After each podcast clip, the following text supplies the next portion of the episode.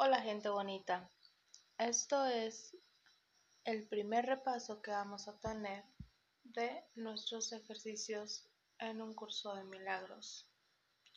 He aquí las instrucciones que vamos a seguir para los próximos días. Hoy comenzamos una serie de sesiones de repaso. Cada una de ellas abarcará cinco de las ideas ya presentadas, comenzando con la primera y terminando con la quincuagésima. A cada idea le surge un breve comentario que debes tener en cuenta al hacer tu repaso. Durante las sesiones de práctica, los ejercicios deben llevarse a cabo de la siguiente manera. Comienza el día leyendo las cinco ideas, incluyendo los comentarios. De ahí en adelante no es necesario seguir un orden determinado al repasarlas, aunque se debe practicar con cada una de ellas por lo menos una vez. Dedica dos minutos o más a cada sesión de práctica, pensando en la idea y en los comentarios que le siguen después de que los hayas leído. Haz esto tan a menudo como te sea posible durante el día. Si una de las cinco ideas te atrae más que las otras, concéntrate en ella.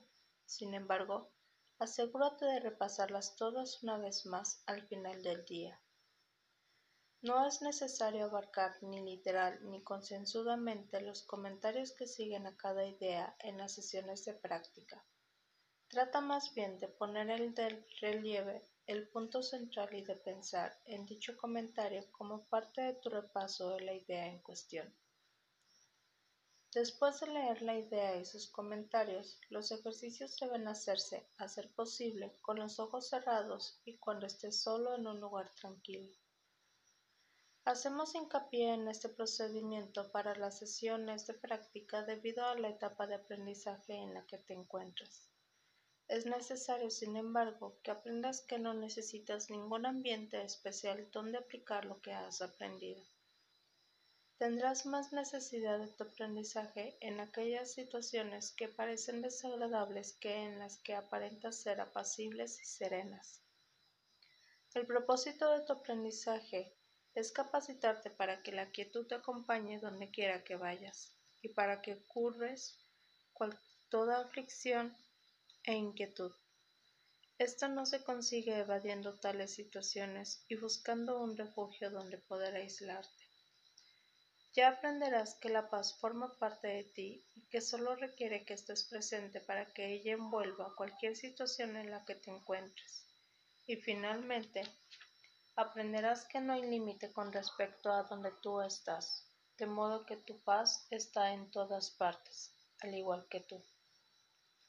Notarás que, para los efectos de este repaso, algunas de las ideas no se presentan en su forma original Úsalas tal como se presentan aquí.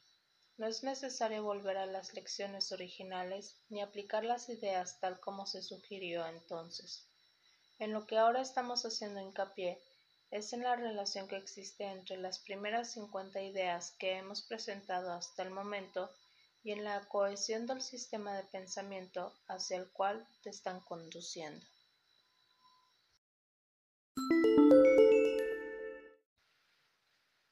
Esto es un curso de milagros, libro de ejercicios, parte 1, lección 51. El repaso de hoy abarca las siguientes ideas. 1. Nada de lo que veo significa nada. La razón de que esto sea así es que veo lo que no es nada y lo que no es nada no tiene significado. Es necesario que reconozca esto para poder aprender a ver. Lo que ahora creo ver ocupa el lugar de la visión. Tengo que desprenderme de ello dándome cuenta de que no significa nada, para que de este modo la visión pueda ocupar el lugar que le corresponde. 2. Le he dado a todo lo que veo todo el significado que tiene para mí. He juzgado todo lo que veo y eso, y solo eso es lo que veo. Eso no es visión, es meramente una ilusión de la realidad porque he juzgado sin tomar en cuenta la realidad. Estoy dispuesto a reconocer la falta de validez de mis juicios porque quiero ver. Mis juicios me han hecho daño, y no quiero ver basándome en ellos. 3. No entiendo nada de lo que veo. ¿Cómo puedo entender lo que veo si lo he juzgado erróneamente? Lo que veo es la proyección de mis propios errores de pensamiento. No entiendo lo que veo porque no es comprensible. No tiene sentido tratar de entenderlo, pero sí tiene sentido que me desprenda de ello y dé cabida a lo que se puede ver, entender y amar. Puedo intercambiar lo que ahora veo por esto, solo con estar dispuesto a ello. ¿No es esta una mejor elección que la que hice antes? 4. Estos pensamientos no significan nada. Los pensamientos de los que soy consciente no significan nada porque estoy tratando de pensar sin Dios. Lo que yo llamo mis pensamientos no son mis pensamientos reales en absoluto. Mis pensamientos reales son los pensamientos que pienso con Dios. No soy consciente de ellos porque he inventado mis pensamientos para que ocupasen su lugar. Estoy dispuesto a reconocer que mis pensamientos no significan nada y a abandonarlos. Elijo reemplazarlos por los que ellos tuvieron como propósito reemplazar. Mis pensamientos no significan nada, sin embargo, toda la creación descansa en los pensamientos que pienso con Dios. 5. Nunca estoy disgustado por la razón que creo. Nunca estoy disgustado por la razón que creo porque estoy tratando constantemente de justificar mis pensamientos. Estoy tratando constantemente de hacer que sean verdad.